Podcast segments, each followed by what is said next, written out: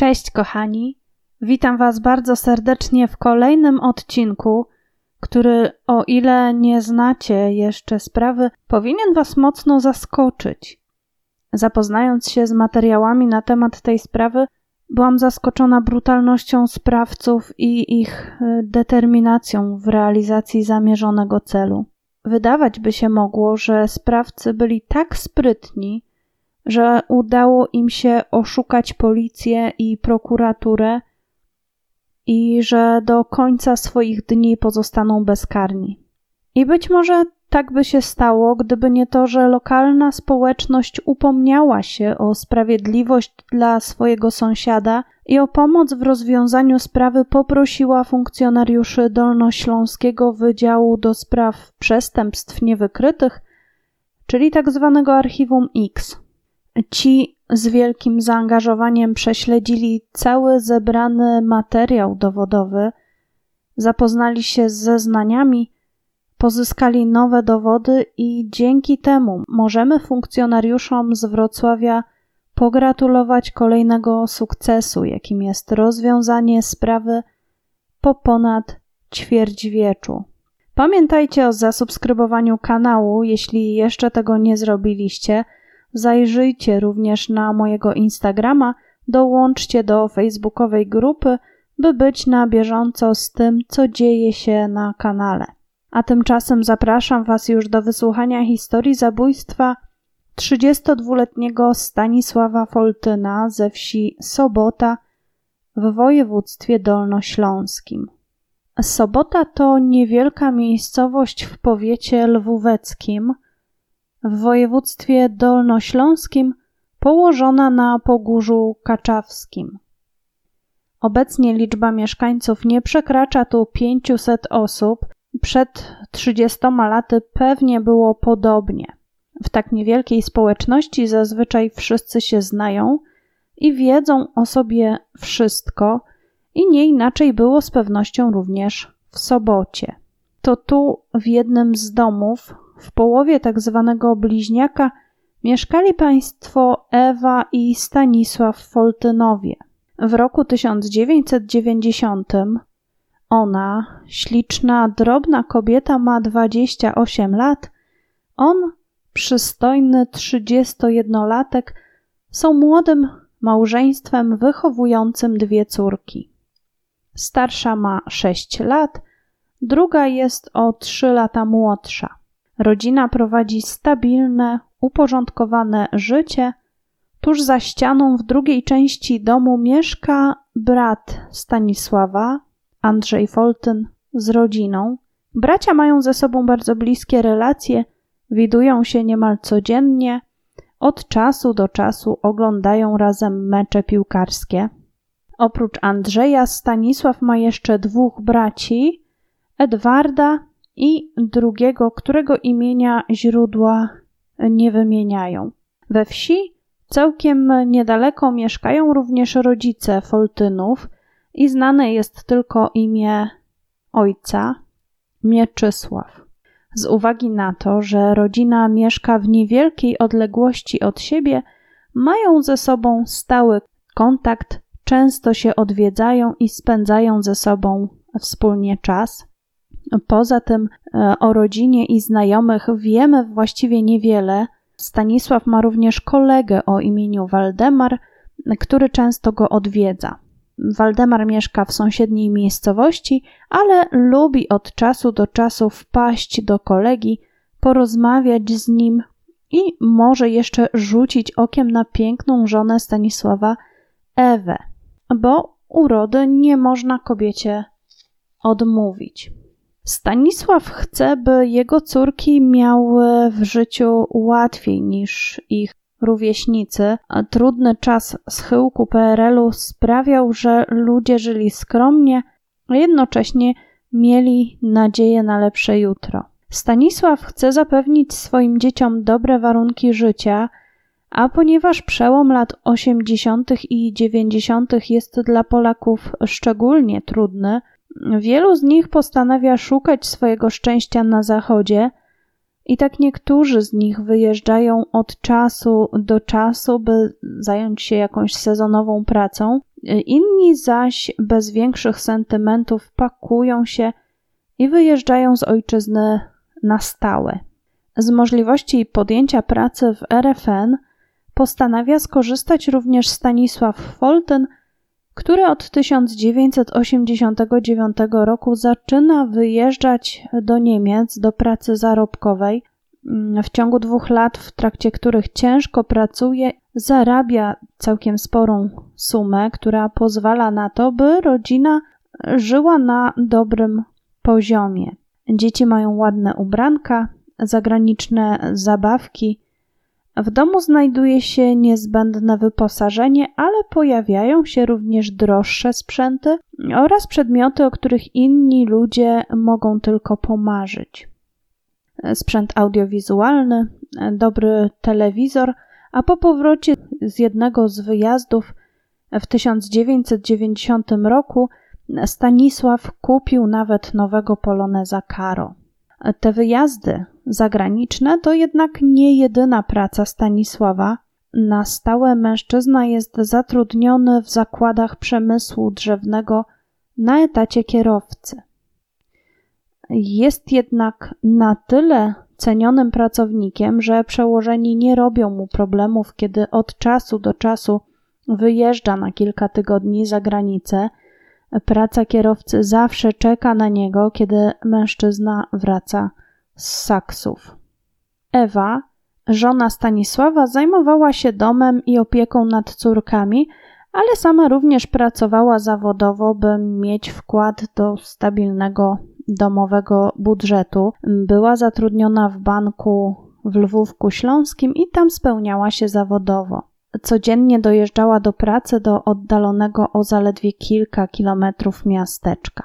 Rodzina wiodła spokojne życie, niczego im nie brakowało w tych trudnych czasach przemian ustrojowych, jednak ta sielanka nie trwała długo, ponieważ jeszcze w 1989 roku, na krótko po tym jak Stanisław wrócił z Niemiec, w ich życiu zaczęły dziać się dziwne rzeczy, które, jak sądzono, miały związek właśnie z tymi zagranicznymi wyjazdami Stanisława. Zaczęło się od tego, że pan Foltyn zaczął otrzymywać anonimową korespondencję. W listach grożono mu śmiercią. Mężczyzna przekonywał jednak swoich bliskich, że nie ma pojęcia, kto może być nadawcą i z jakiego powodu mu grozi. Sąsiedzi oraz rodzina Stanisława wspominają, że mężczyzna w tym czasie bardzo się zmienił. Był dużo bardziej nerwowy niż wcześniej, wydawał się być wystraszony, jednocześnie był również przygaszony, pozbawiony życiowej energii.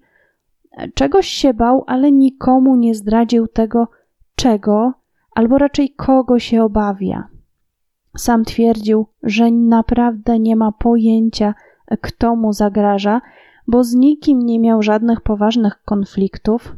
Jednak bliskim nie chciało się wierzyć, by ktoś tak zupełnie bez powodu miał Stanisławowi grozić. Mężczyzna stał się wówczas bardziej ostrożny. Zawsze, kiedy ktoś dzwonił do drzwi, Foltyn najpierw wyglądał przez okno, żeby sprawdzić, kto stoi przy drzwiach, być może nie posiadał e, w drzwiach e, wizjera. Dopiero kiedy wyjrzał przez okno i wiedział już, kto znajduje się po drugiej stronie, decydował się na otwarcie drzwi. Drugim nowym zwyczajem w jego życiu było to, że nie wychodził z domu po zapadnięciu zmroku. Prawdopodobnie bał się, że mógłby zostać znienacka zaatakowany, wolał więc nie ryzykować. 24 listopada 1990 roku około godziny 11 rano na stację benzynową w Lwówku Śląskim, gdzie pracował brat Stanisława Andrzej, zadzwonił jakiś mężczyzna i telefon odebrał właśnie brat Stanisława. Anonimowy rozmówca zapytał pana Andrzeja Foltyna, czy pański brat jeszcze żyje? Po czym dodał: ukatrupimy go. Następnie człowiek ten rozłączył się.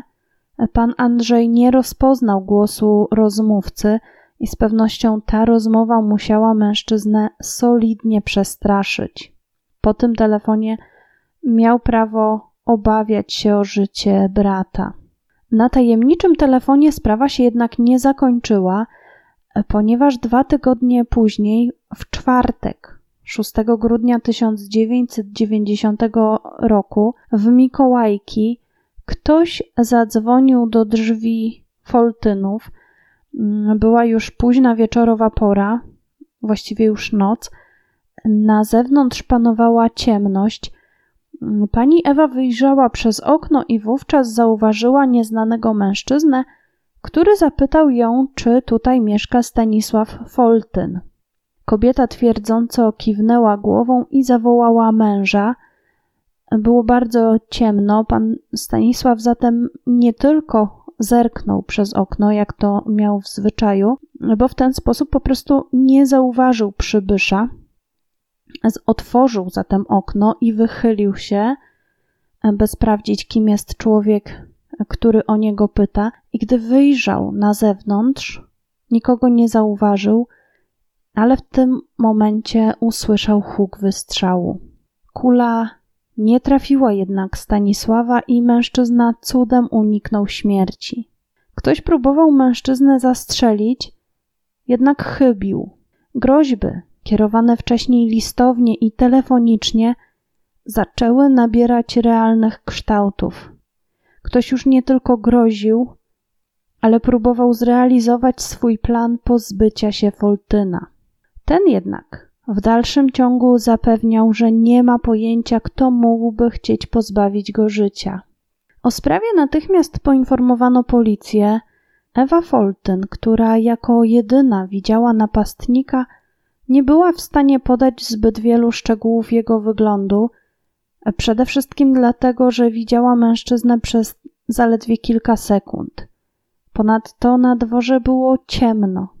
By otrzymać od kobiety jakiekolwiek informacje na temat sprawcy, postanowiono wprowadzić ją w stan hipnozy, w trakcie której miała przypomnieć sobie, jak wyglądał napastnik, i opisała go jedynie kilkoma słowami. Powiedziała, że był szczupłym blondynem w ciemnej kurtce. Nic poza tym. I taki opis na niewiele się zdał, ponieważ nie zawierał żadnych szczegółów, które mogłyby pomóc w identyfikacji napastnika. Nie sporządzono więc portretu pamięciowego, ponieważ nie, nie udało się ustalić żadnych cech charakterystycznych wyglądu tego człowieka. Sam Stanisław Folten po raz kolejny stwierdził, że nie ma pojęcia, kto mógłby czyhać na jego życie. Policjanci przypuszczali, że być może Stanisław wie, lub chociaż domyśla się, kto stoi za próbą zabójstwa, ale ze strachu przed zemstą nie chce powiedzieć, kto i dlaczego chciałby go zabić. Paraliżujący strach, który zawładnął mężczyzną, wynikał właśnie z tego, że nie wiedział, kto i dlaczego chce go zabić. Nie mógł się bronić, bo nie wiedział, kto jest zagrożeniem.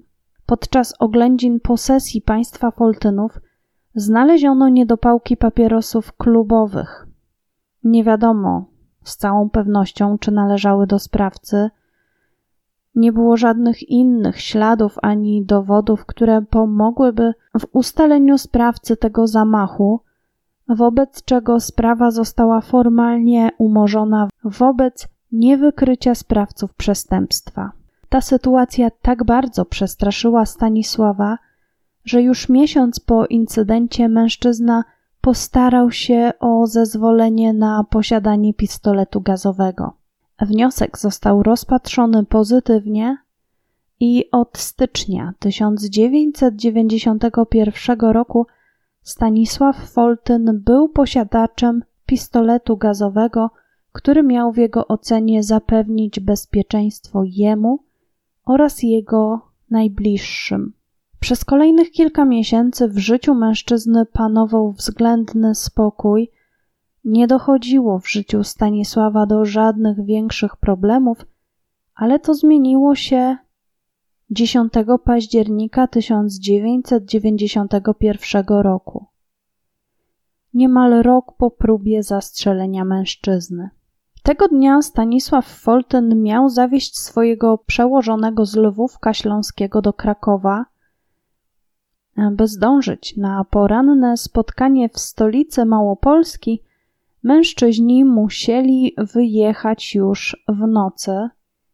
Pan Stanisław Foltyn wyszedł z domu około godziny pierwszej trzydzieści w nocy. Wsiadł do swojego poloneza Karo i ruszył w kierunku Lwówka Śląskiego, skąd miał odebrać szefa i przesiąść się do samochodu służbowego.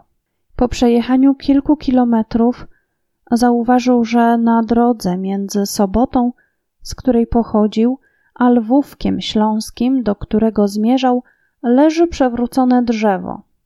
Mężczyzna jechał na szczęście na tyle wolno, że zdążył wyhamować przed przeszkodą. Powalone drzewo było na tyle duże, że mogło dojść do śmiertelnego wypadku, gdyby mężczyzna jechał szybko i uderzył w drzewo, nie zdążywszy wyhamować. Stanisław w porę zatrzymał pojazd. Być może przez chwilę zastanawiał się, co zrobić, czy wyjść z samochodu i, usu i usunąć przeszkodę, ponieważ oceniając wielkość drzewa, był przekonany, że dałby radę samodzielnie usunąć je z drogi, jednak uznał tę sytuację za dość podejrzaną. Przewidywał, że może to być pułapka, a w pobliżu znajduje się zabójca, który zaatakuje go, gdy tylko Foltyn wysiądzie z poloneza. W związku z tym mężczyzna zawrócił i pojechał do Lwówka inną, okrężną drogą. Po tym incydencie żona Stanisława, Ewa, uznała, że ktoś naprawdę próbuje zabić jej męża i sama również zaczęła obawiać się o swoje życie. Mówiła, że bezpiecznie czuje się tylko w domu, dlatego zastanawiała się nad rezygnacją z pracy w banku w Lwówku Śląskim, ponieważ boi się, że może zostać zaatakowana poza domem. Strach ogarnął rodzinę Stanisława. Mężczyzna czuł się jednak bezradny i nie wiedział, jak bronić siebie i rodzinę przed zamachowcem widmo. Folten w dalszym ciągu zapewniał rodzinę i znajomych, że nie ma pojęcia, kto chciałby go zabić i dlaczego. Twierdził, że nie ma wrogów, nie ma z nikim żadnych konfliktów, a już na pewno nie takich, które zmusiłyby kogokolwiek do tego, by próbować odebrać e, mu życie. Zastanawiał się nawet, czy nie padł ofiarą jakiejś fatalnej pomyłki. Mijają kolejne dni od wyjazdu Stanisława do Krakowa i incydentu z drzewem. W nocy z czwartku na piątek z 17 na 18 października 1991 roku Ewa i Stanisław Foltynowie spali w swojej sypialni usytuowanej na pierwszym piętrze ich domu. W pokoju obok, tuż za ścianą, spały ich córeczki, cztero i siedmioletnia. Krótko po północy Ewę obudził hałas dobiegający z pokoju dziewczynek. Tej nocy kobieta źle spała, dlatego od razu usłyszała niepokojące dźwięki dochodzące z sąsiedniej sypialni. Nie budząc męża, poszła cichutko do pokoju dzieci, by sprawdzić, co się stało. Gdy tylko przekroczyła próg ich pokoju, została obezwładniona przez napastnika, który pojawił się za jej plecami. Nie widziała jego twarzy, nie wiedziała, jak wyglądał, była w stanie jedynie określić jego wzrost. Twierdziła później, że był od niej o głowę wyższy. Napastnik przyłożył jej do twarzy coś w rodzaju tamponu nasączonego nieokreśloną substancją chemiczną, po czym niemal natychmiast kobieta straciła przytomność. Po pewnym czasie ocknęła się, słysząc głos swojej córki, która prosiła ją o przykrycie, ponieważ było jej zimno. Ewa nie wiedziała wówczas, jak długo była nieprzytomna. Kobieta miała ręce związane z tyłu i była przywiązana do nogi od stołu w pokoju dzieci. Do związania napastnik wykorzystał podkoszulek. Więzy były jednak na tyle luźne, że Ewa bez problemów wyswobodziła się z nich. Była jeszcze otumaniona chemiczną substancją, ale oprzytomnił ją dźwięk głosu jej męża dochodzący z sypialni. Mężczyzna nic nie mówił, słychać było tylko jęki. Kobieta weszła do sypialni i zobaczyła Stanisława, którego ciało było niemal całkowicie pokryte krwią. Przerażona kobieta pobiegła do szwagra, który mieszkał w drugiej części bliźniaka. Powiedziała tylko, że Staśkowi coś się stało. Gdy brat zjawił się w sypialni, zobaczył Stanisława leżącego na podłodze na brzuchu z głową skierowaną w stronę drzwi. Dostrzegł również mnóstwo krwi. Pan Andrzej natychmiast pojechał do swojego ojca Mieczysława, który mieszkał w pobliżu. Powiedział mu, że Stanisław chyba miał wylew. Ale gdy pan Mieczysław Foltyn pojawił się na miejscu, natychmiast stwierdził, że to nie żaden wylew, tylko ktoś zamordował mu syna. Na miejsce wezwano pogotowie ratunkowe oraz policję. W międzyczasie okazało się, że Stanisław jeszcze żyje i próbował coś powiedzieć, ale nie był w stanie wydobyć z siebie żadnych innych dźwięków niż tylko jęki i harczenie.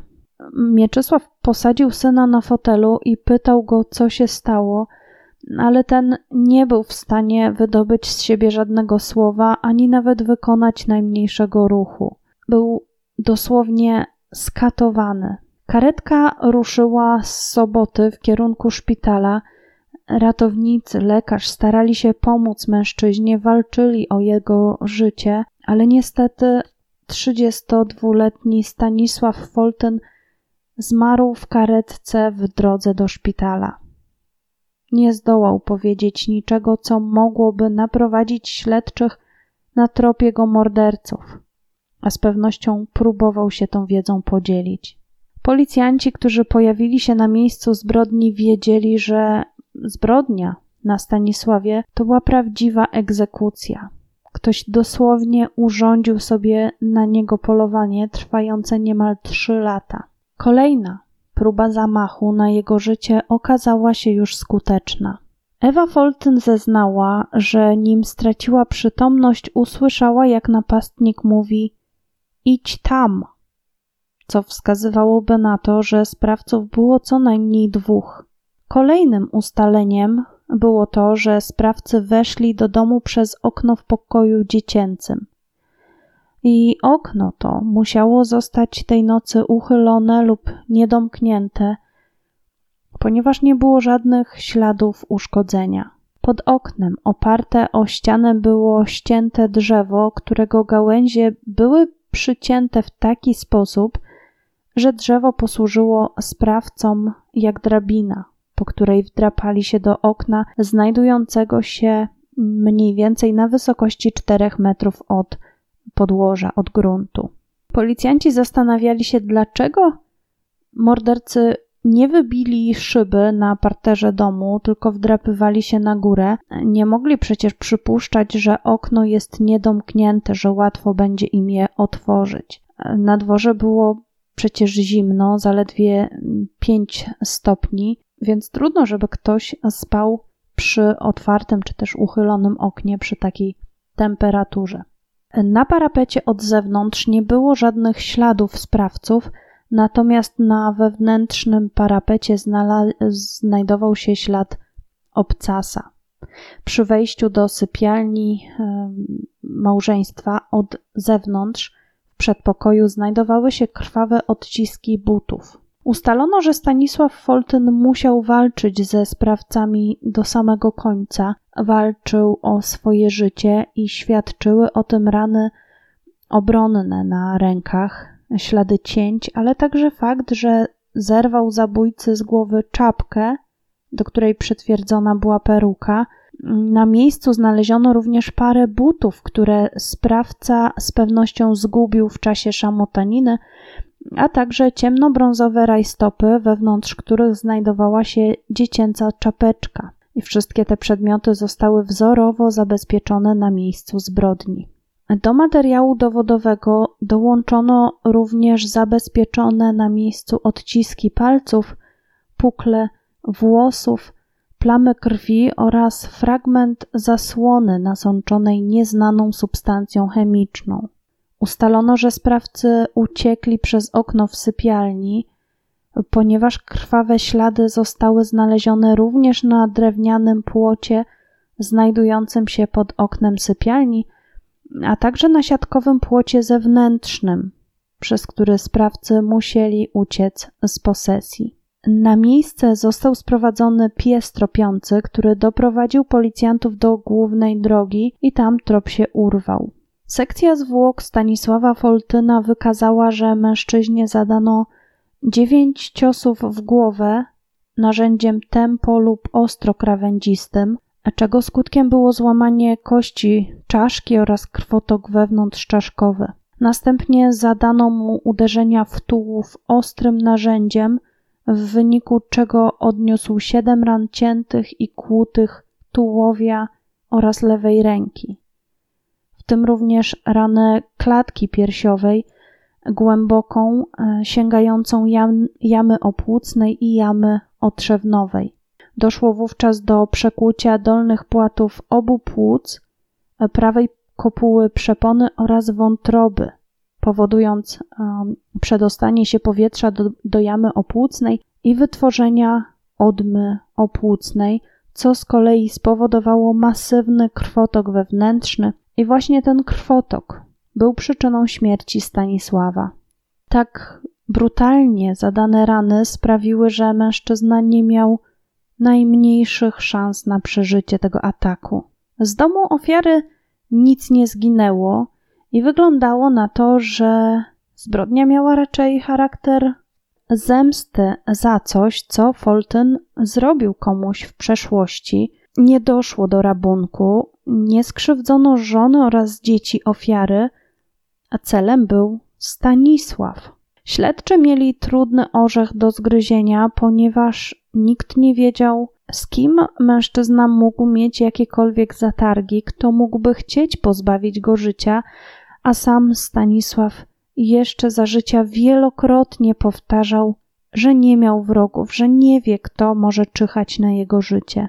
W poniedziałek 28 października 1991 roku, dziesięć dni po zbrodni, w Zgorzelcu zostaje nadany list do Soboty zaadresowany na nazwisko Stanisława Foltyna. Listonosz doręcza go dwa dni później, w środę 30 października 1991 roku. Żona otwiera go, czyta treść i natychmiast udaje się z nim na policję. W liście anonimowy nadawca napisał: Odwieź to do RFN lub podaj komuś. My kiedyś wrócimy. Masz rodzinę i trzech braci. Z logicznego punktu widzenia ten list nie ma większego sensu. Został nadany na 10 dni po śmierci Stanisława, czyli autor listu nie miał już możliwości otrzymania tego, czego żąda, skoro Stanisław został zamordowany, chyba że był mordercą i tym sposobem zwracał uwagę śledczych na zupełnie inny trop. Gdyby morderca chciał cokolwiek odzyskać od Stanisława, dlaczego nie szukał tego przedmiotu w jego domu? Czy więcej osób polowało na życie Stanisława? Ktoś inny go zabił, a ktoś inny chciał odzyskać zrabowane przedmioty? A może był to tylko misternie uknuty plan, którego realizacja była dokładnie przygotowana, a wszystko to miało na celu utrudnienie pracy policji. Zagadka tej zbrodni była szalenie trudna i należało się solidnie przyłożyć do rozwiązania jej. Z uwagi na to, że przesłuchiwania bliskich ofiary nie przyniosły odpowiedzi na pytanie o to, kto mógł stać za tą zbrodnią, Śledczy uznali, że należy dotrzeć do ludzi, z którymi Stanisław Foltyn pracował w Niemczech. Współpracownicy wspominali go jako człowieka zestresowanego, nerwowego i zaczepnego. Nazywano go również mianem cwaniakowatego. Jeden z mężczyzn, którzy znali Stanisława z okresu pracy w Niemczech, wspominał, że Staszek żalił mu się, że jeżdżą za nim jacyś ludzie. W domyśle ktoś z Niemiec. Nikt nie wiedział jednak, kto miałby za mężczyzną jeździć, ani z jakiego powodu. Znajomym z Niemiec przypomniało się również, że kiedyś jednemu z mężczyzn zginęły pieniądze.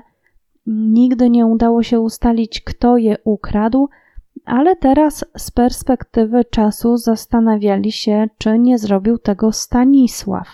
Jeśli komuś coś ukradł, to ktoś rzeczywiście mógł chcieć odzyskać to, co stracił i zemścić się na Foltynie. Na sprawstwo Stanisława w sprawie kradzieży nie było jednak żadnych dowodów, a przypuszczenia kolegów były związane tylko z faktem, że nie znali żadne, żadnego innego motywu, dla którego ktoś mógłby zabić mężczyznę. W rodzinnej miejscowości sąsiedzi Stanisława wypowiadali się o nim w samych superlatywach. Mówiono, że był pracowity, uczynny i dbał o swoją rodzinę.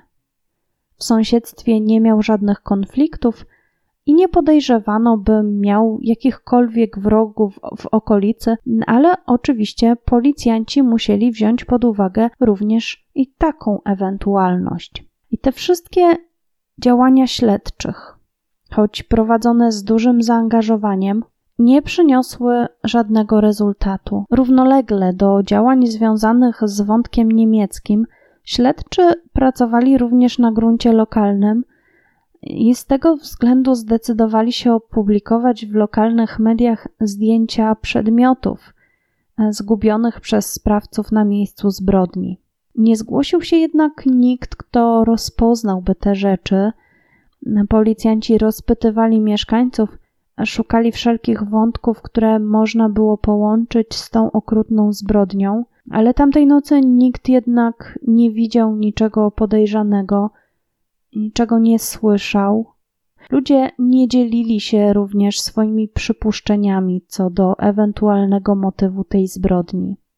I mimo drobiazgowo przeprowadzonych czynności i sprawdzenia różnych tropów, przy skupieniu się jednak na wątku niemieckim, Policji nie udało się ustalić, kto stał za zbrodnią dokonaną w październiku 1991 roku na Stanisławie Foltynie i z tego względu w czerwcu 1992 roku sprawa została umorzona. Śledczy mieli jednak nadzieję, że przyjdzie taki dzień, że rozwój nauki i kryminalistyki pomoże w odczytaniu z dowodów informacji, które pomogą w zidentyfikowaniu zabójcy. Z tego względu znalezione na miejscu zbrodni dowody zostały prawidłowo zabezpieczone i miały być przechowywane w taki sposób, by być może za jakiś czas wrócić do nich i odczytać z nich więcej niż pozwalały na to techniki w 1991 roku. Sprawa zabójstwa Stanisława Foltyna została również przedstawiona w magazynie kryminalnym 997. Niestety odcinek nie jest dostępny w sieci i nie wiadomo, co dokładnie przedstawiono w rekonstrukcji. Fragment materiału został przedstawiony w jednym z reportaży i wiele wskazuje na to, że twórcy programu również brali pod uwagę wątek porachunków związanych mm, z wyjazdami do pracy za granicę. Podobnie zresztą sprawa została opisana w książce 100 niewykrytych zbrodni pod redakcją pana Michała Fajbusiewicza. Przedstawienie sprawy w telewizji i książce nie doprowadziło jednak do żadnego przełomu. Czas płynie nieubłaganie, rodzina nadal nie wie, kto zamordował ich bliskiego, nadchodzą wakacje roku 1993. W oddalonej od Soboty o około 15 kilometrów miejscowości Zbylutów mieszka piętnastoletnia Ewa Pilarska. Lato szybko mija, dużo szybciej niż chcieliby tego uczniowie. Szczególnie szybko mija druga połowa sierpnia, kiedy do rozpoczęcia roku szkolnego jest już coraz mniej czasu. Ewa Pilarska i jej koleżanki postanawiają pożegnać wakacje, udając się na dyskotekę do pobliskiej miejscowości. Niestety w jej trakcie dziewczęta rozłączają się i 22 sierpnia 1993 roku nad ranem Ewa postanawia ruszyć samotnie w powrotną drogę do domu. Tego dnia nie dociera jednak do celu, a jej ciało zostaje znalezione w niewielkiej odległości od domu na obrzeżach rodzinnej miejscowości. Ewa została zamordowana w brutalny sposób, a ówczesne działania policji, podobnie jak w sprawie zabójstwa Stanisława Foltyna, nie przyniosły odpowiedzi na pytanie o to, kto był sprawcą tej okrutnej zbrodni na nastolatce. Odcinek na temat tej sprawy znajduje się u mnie na kanale, a link do filmu znajdziecie pod tym odcinkiem i zachęcam Was do odsłuchania historii już po obejrzeniu e, dzisiejszego odcinka. Wkrótce sprawa zabójstwa Ewy Pilarskiej zostaje umorzona i akta zostają odłożone na półkę. W tym czasie rodzina Stanisława Foltyna walczy o to, by sprawa ich bliskiego nie została zapomniana przez śledczych. Szczególnie zaangażowany jest ojciec mężczyzny, pan Mieczysław Foltyn, który podejrzewa, że śledczy niepotrzebnie szukają zabójcy jego syna po całej Polsce, a nawet za granicą. Według niego mordercą musiał być ktoś pochodzący z lokalnej społeczności. Co więcej, Mężczyzna miał konkretne przypuszczenia co do sprawcy, a swoimi przemyśleniami podzielił się nawet z policją. I według niego za zbrodnią mógł stać niejaki Waldemar B. z sąsiedniej miejscowości, który był kolegą Stanisława, ale jednocześnie, jak mówili bliscy ofiary, smalił cholewki do jego żony Ewy. Lata mijały, a obie zbrodnie, zarówno na Stanisławie Foltynie, jak i na Ewie Pilarskiej, pozostawały nierozwiązane. I w 2010 roku policjanci z wrocławskiego Archiwum X postanowili wrócić do głośnej sprawy zabójstwa 15-letniej Ewy Pilarskiej ze Zbylutowa. Przejrzeli akta sprawy, zapoznali się z materiałem dowodowym i postanowili doprowadzić tę sprawę do rozwiązania. Na pewnym etapie wznowionego śledztwa udali się również na miejsce do Zbylutowa i do Lwówka Śląskiego, gdzie planowali pozyskać dodatkowe informacje do sprawy. Wówczas od lokalnej społeczności dowiedzieli się, że w bliskiej okolicy w podobnym czasie doszło do jeszcze innej zbrodni i chodziło tu oczywiście o zabójstwo Stanisława Foltyna z 1991 roku. Mieszkańcy byli tak przejęci brutalnością tej zbrodni, że poprosili funkcjonariuszy, by oprócz sprawy Ewy zajęli się również rozwiązaniem sprawy zabójstwa Stanisława Foltyna zaangażowanie mieszkańców okolicy tak bardzo poruszyło policjantów, że postanowili przyjrzeć się również i tej sprawie. Zatem akta sprawy z 1991 roku wyciągnięto z archiwum i zapoznano się z zeznaniami oraz materiałem dowodowym. Mieszkańcy upomnieli się o sprawiedliwość dla Stanisława a ich prośba została spełniona. Najlepsi dolnośląscy policjanci z Wydziału Kryminalnego zabrali się za rozwiązywanie tej niezwykle trudnej zagadki. Przedmioty, które wiele lat wcześniej zabezpieczono na miejscu zbrodni, mogły teraz zostać bardzo dokładnie przebadane pod kątem obecności śladów biologicznych, Śledczy mieli nadzieję, że uda się ustalić profil DNA sprawcy e, w działania zaangażowany był Dolnośląski Wydział Zamiejscowy Departamentu do Spraw Przestępczości Zorganizowanej i Korupcji Prokuratury Krajowej we Wrocławiu. W czasie rozmów z mieszkańcami okolicy policjanci dowiedzieli się, że Ewa, żona Stanisława Foltyna, krótko po śmierci męża sprzedała dom w Sobocie i wyprowadziła się do oddalonej o kilka kilometrów miejscowości. Związała się z Waldemarem B., którego przed laty o zbrodnię na synu podejrzewał Mieczysław Foltyn.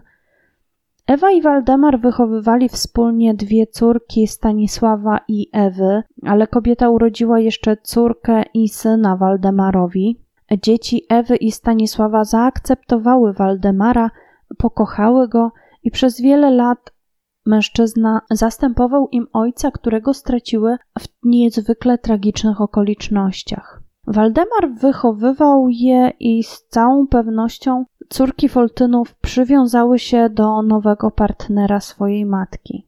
Po latach, kiedy mieszkańcy zauważyli zaangażowanie Archiwum X rozwiązywanie tej sprawy, mieszkańcy zaczęli mówić o tym, co przez lata wydawało im się podejrzane w tej sprawie. Ludziom rozwiązały się języki, kiedy zobaczyli, że wreszcie pojawił się ktoś, kto prawdziwie zaangażował y, się w to śledztwo.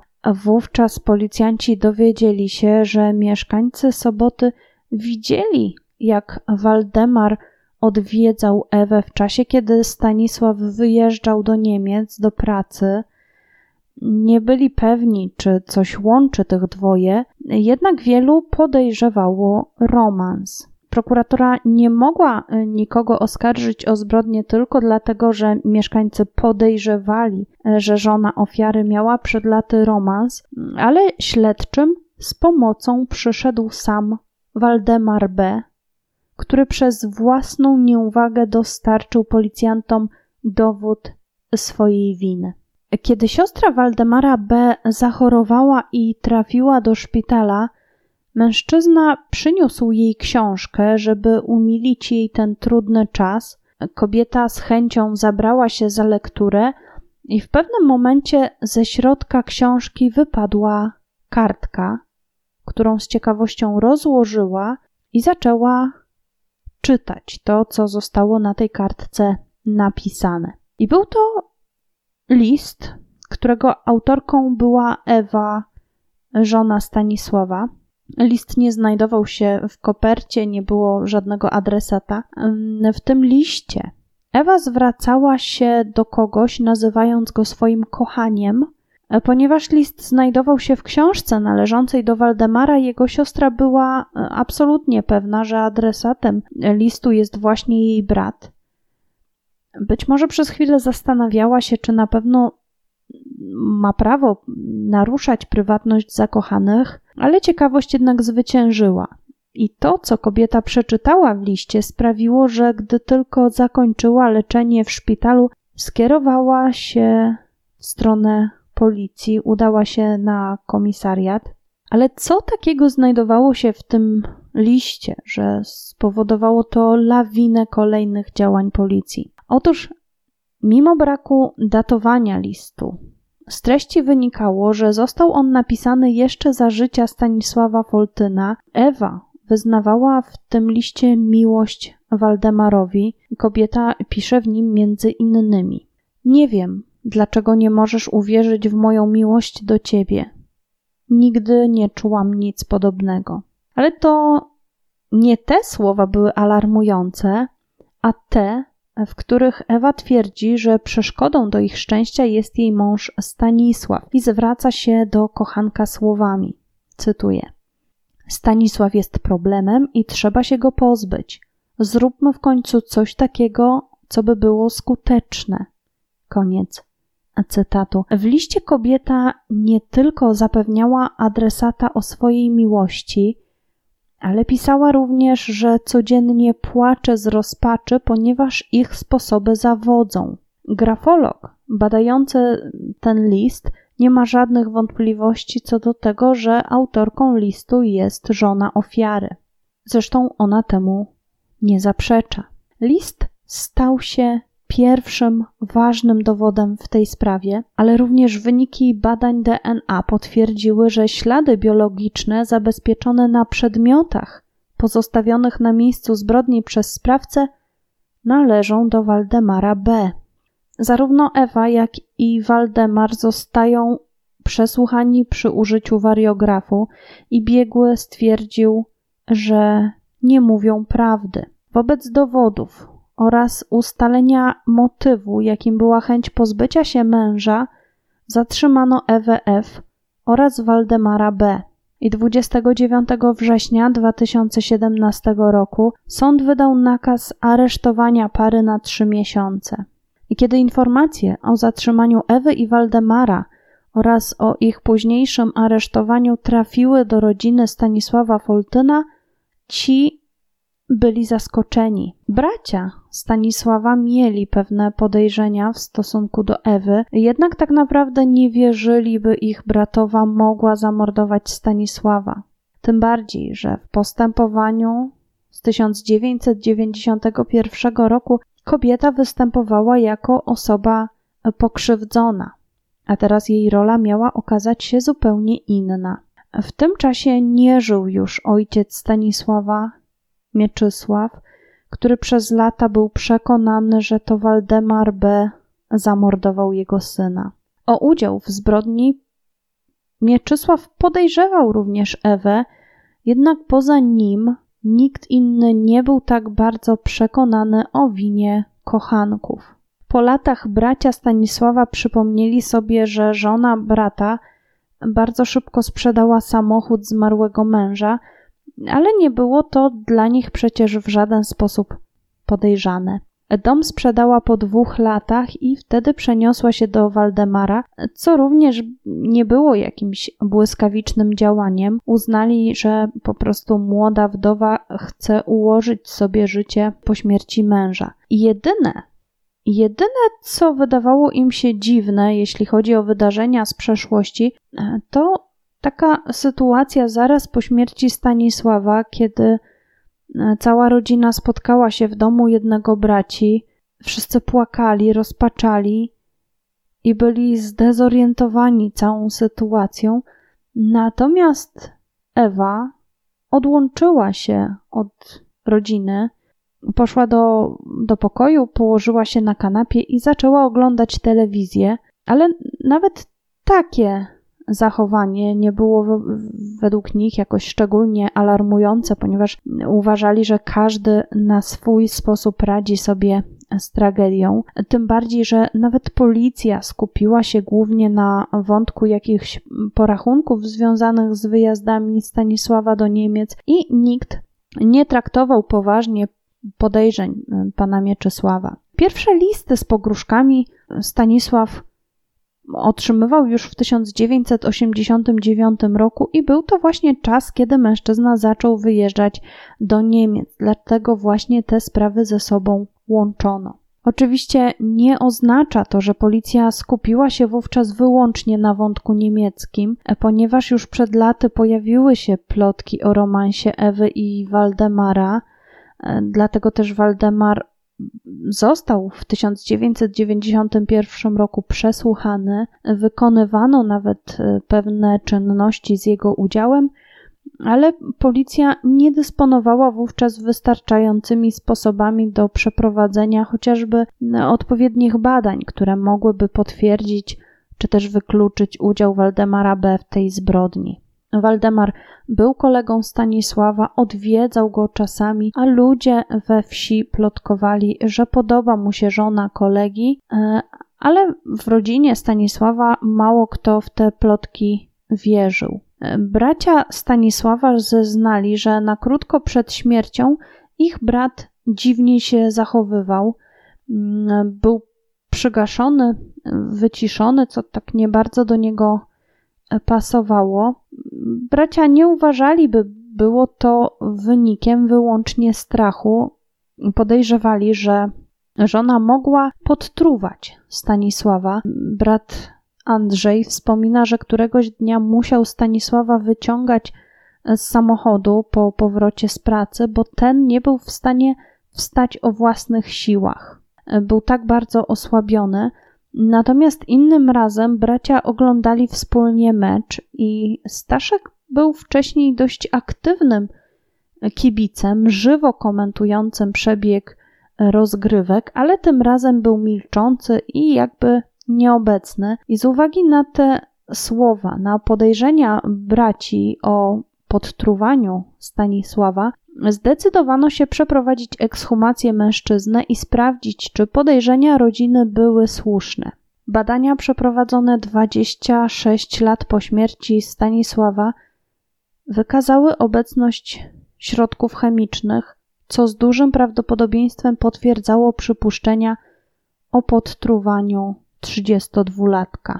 Prokurator Dolnośląskiego Wydziału Zamiejscowego Departamentu do Spraw Przestępczości Zorganizowanej i Korupcji Prokuratury Krajowej we Wrocławiu skierował do Sądu Okręgowego w Jeleniej Górze akt oskarżenia przeciwko Ewie F. i Waldemarowi B. Prokuratura ustaliła, że kochankowie zaplanowali zbrodnię, w zamachu zorganizowanym 6 grudnia 1990 roku, kiedy do Stanisława strzelano, Waldemar B. miał być ukryty na posesji Foltynów i czekać na moment, kiedy Ewa zawoła męża, twierdząc, że ktoś przyszedł do niego. Napastnik doskonale znał zwyczaje Foltyna. Ewa i Waldemar wiedzieli, że Stanisław przed otwarciem drzwi wyjrzy przez okno. Dlatego Waldemar ustawił się w taki sposób, by po pierwsze nie być widocznym przez okno, a po drugie, by mieć dobrą pozycję do strzału. Wówczas jednak chybił.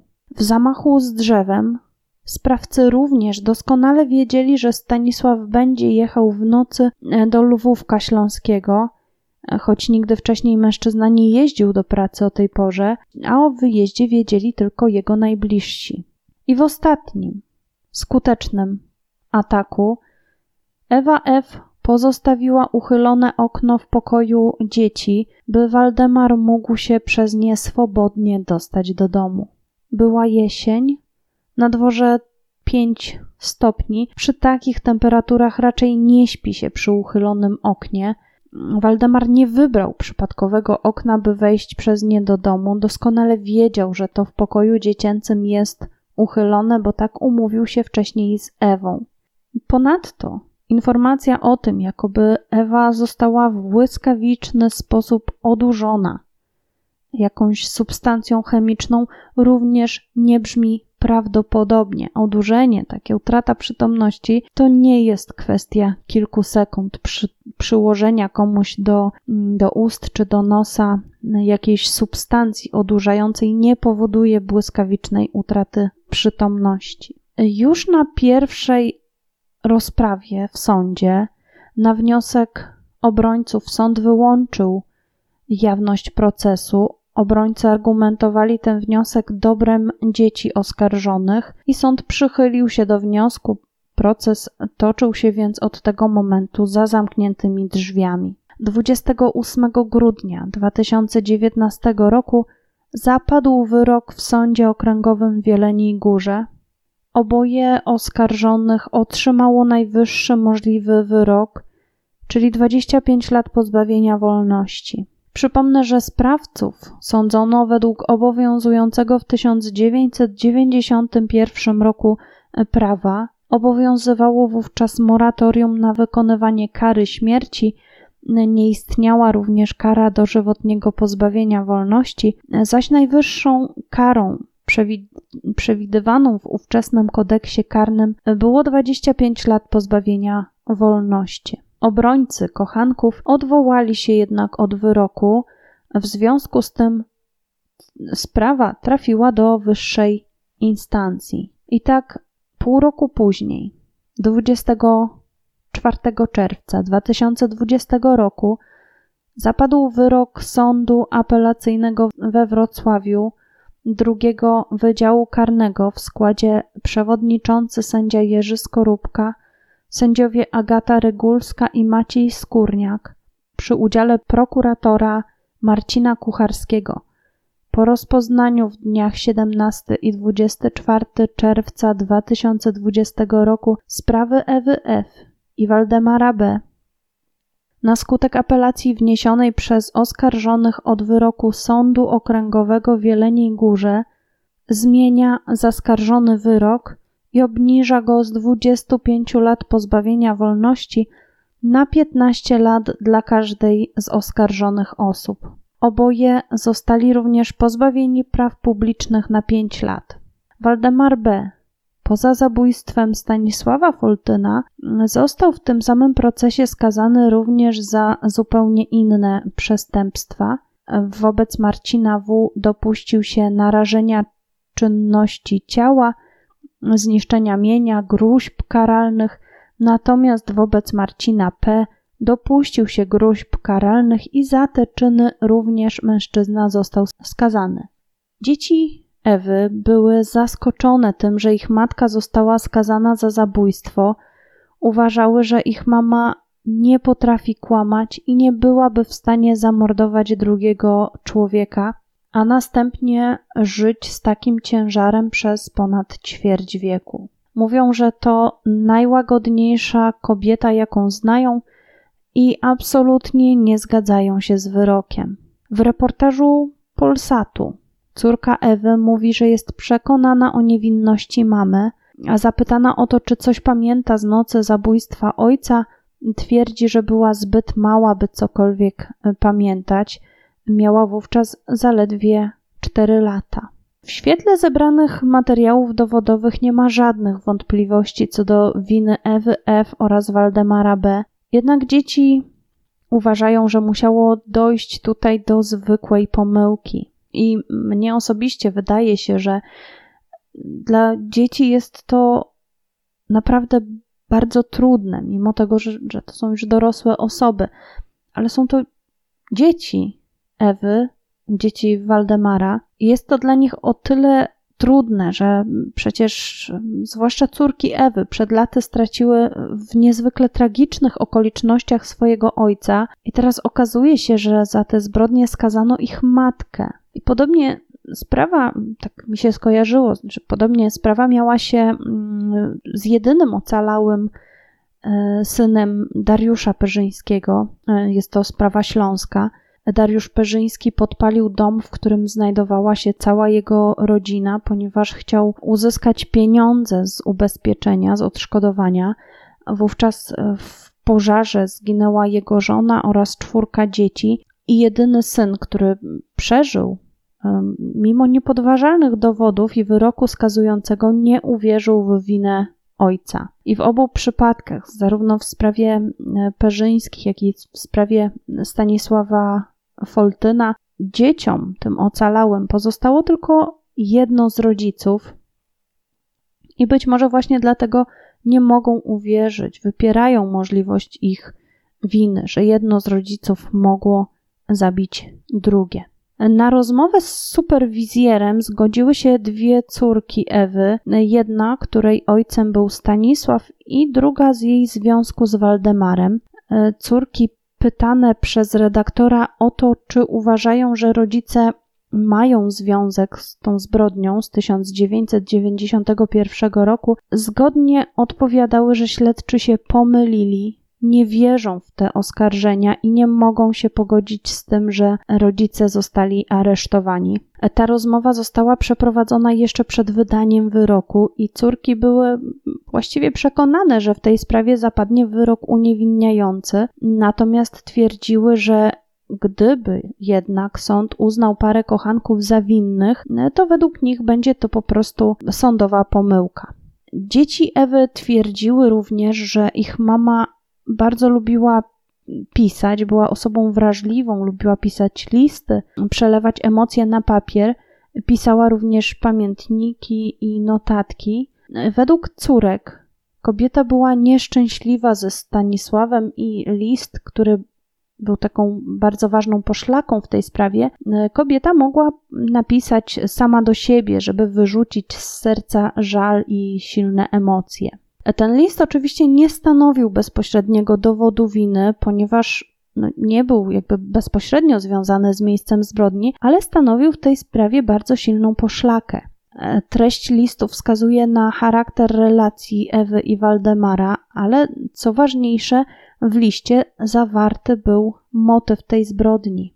Poza listem istniały przecież również dowody, jak chociażby but czy czapka sprawcy pozostawione na miejscu zbrodni i na tych przedmiotach znaleziono DNA Waldemara, co łączyło go bezpośrednio z miejscem e, zbrodni. I co ważne, dowody te były przechowywane prawidłowo, zabezpieczono je w odpowiedni sposób, a co bardzo ważne, mimo powodzi z 1997 roku, mimo przeprowadzek mm, prokuratury, przenoszenia archiwum, nic nie zginęło, nie zostało zniszczone, e, dowody przetrwały i dzięki temu po wielu latach można było w pełni wykorzystać ten materiał dowodowy. Obrończyni Ewy i Waldemara podziela opinię córek. Twierdzi, że z listu nie wynika bezpośrednio do kogo został napisany ten list. Nie ma tam żadnego zdania, w którym kobieta miałaby też bezpośrednio e, prosić Waldemara o zrobienie krzywdy jej mężowi. Według obrończyni wszystko to jest tylko kwestią interpretacji, choć trudno nie odnieść wrażenia, że Ewa w liście posługuje się manipulacją. Pisze, jak zakładamy do Waldemara, zwracając się do niego słowami, cytuję: Powiem mu, niech mnie zabije, będziesz miał spokój. I takie słowa z pewnością mogły wywołać lęk w Waldemarze, że Ewie grozi jakieś niebezpieczeństwo, mm, jeśli jej mąż dowie się o tym romansie. Według obrończyni jedyną potrzebą wyrażaną bezpośrednio w tym liście jest tęsknota za wielką miłością. Kobieta uważa również, że prokuratura przykłada do tego listu zbyt dużą wagę.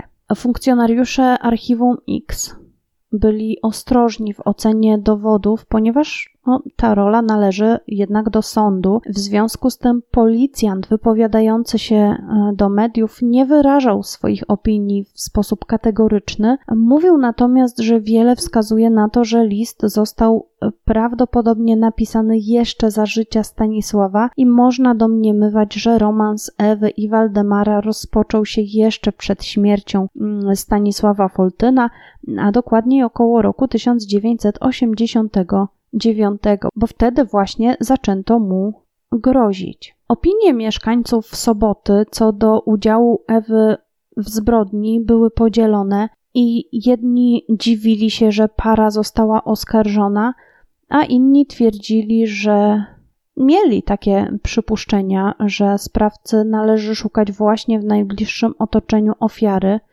Pewna kobieta, z którą rozmawiał reporter superwizjera, powiedziała nawet wprost, że, że Ewa była niedobrą kobietą. Natomiast Stanisław miał według niej być porządnym człowiekiem, lubianym i szanowanym.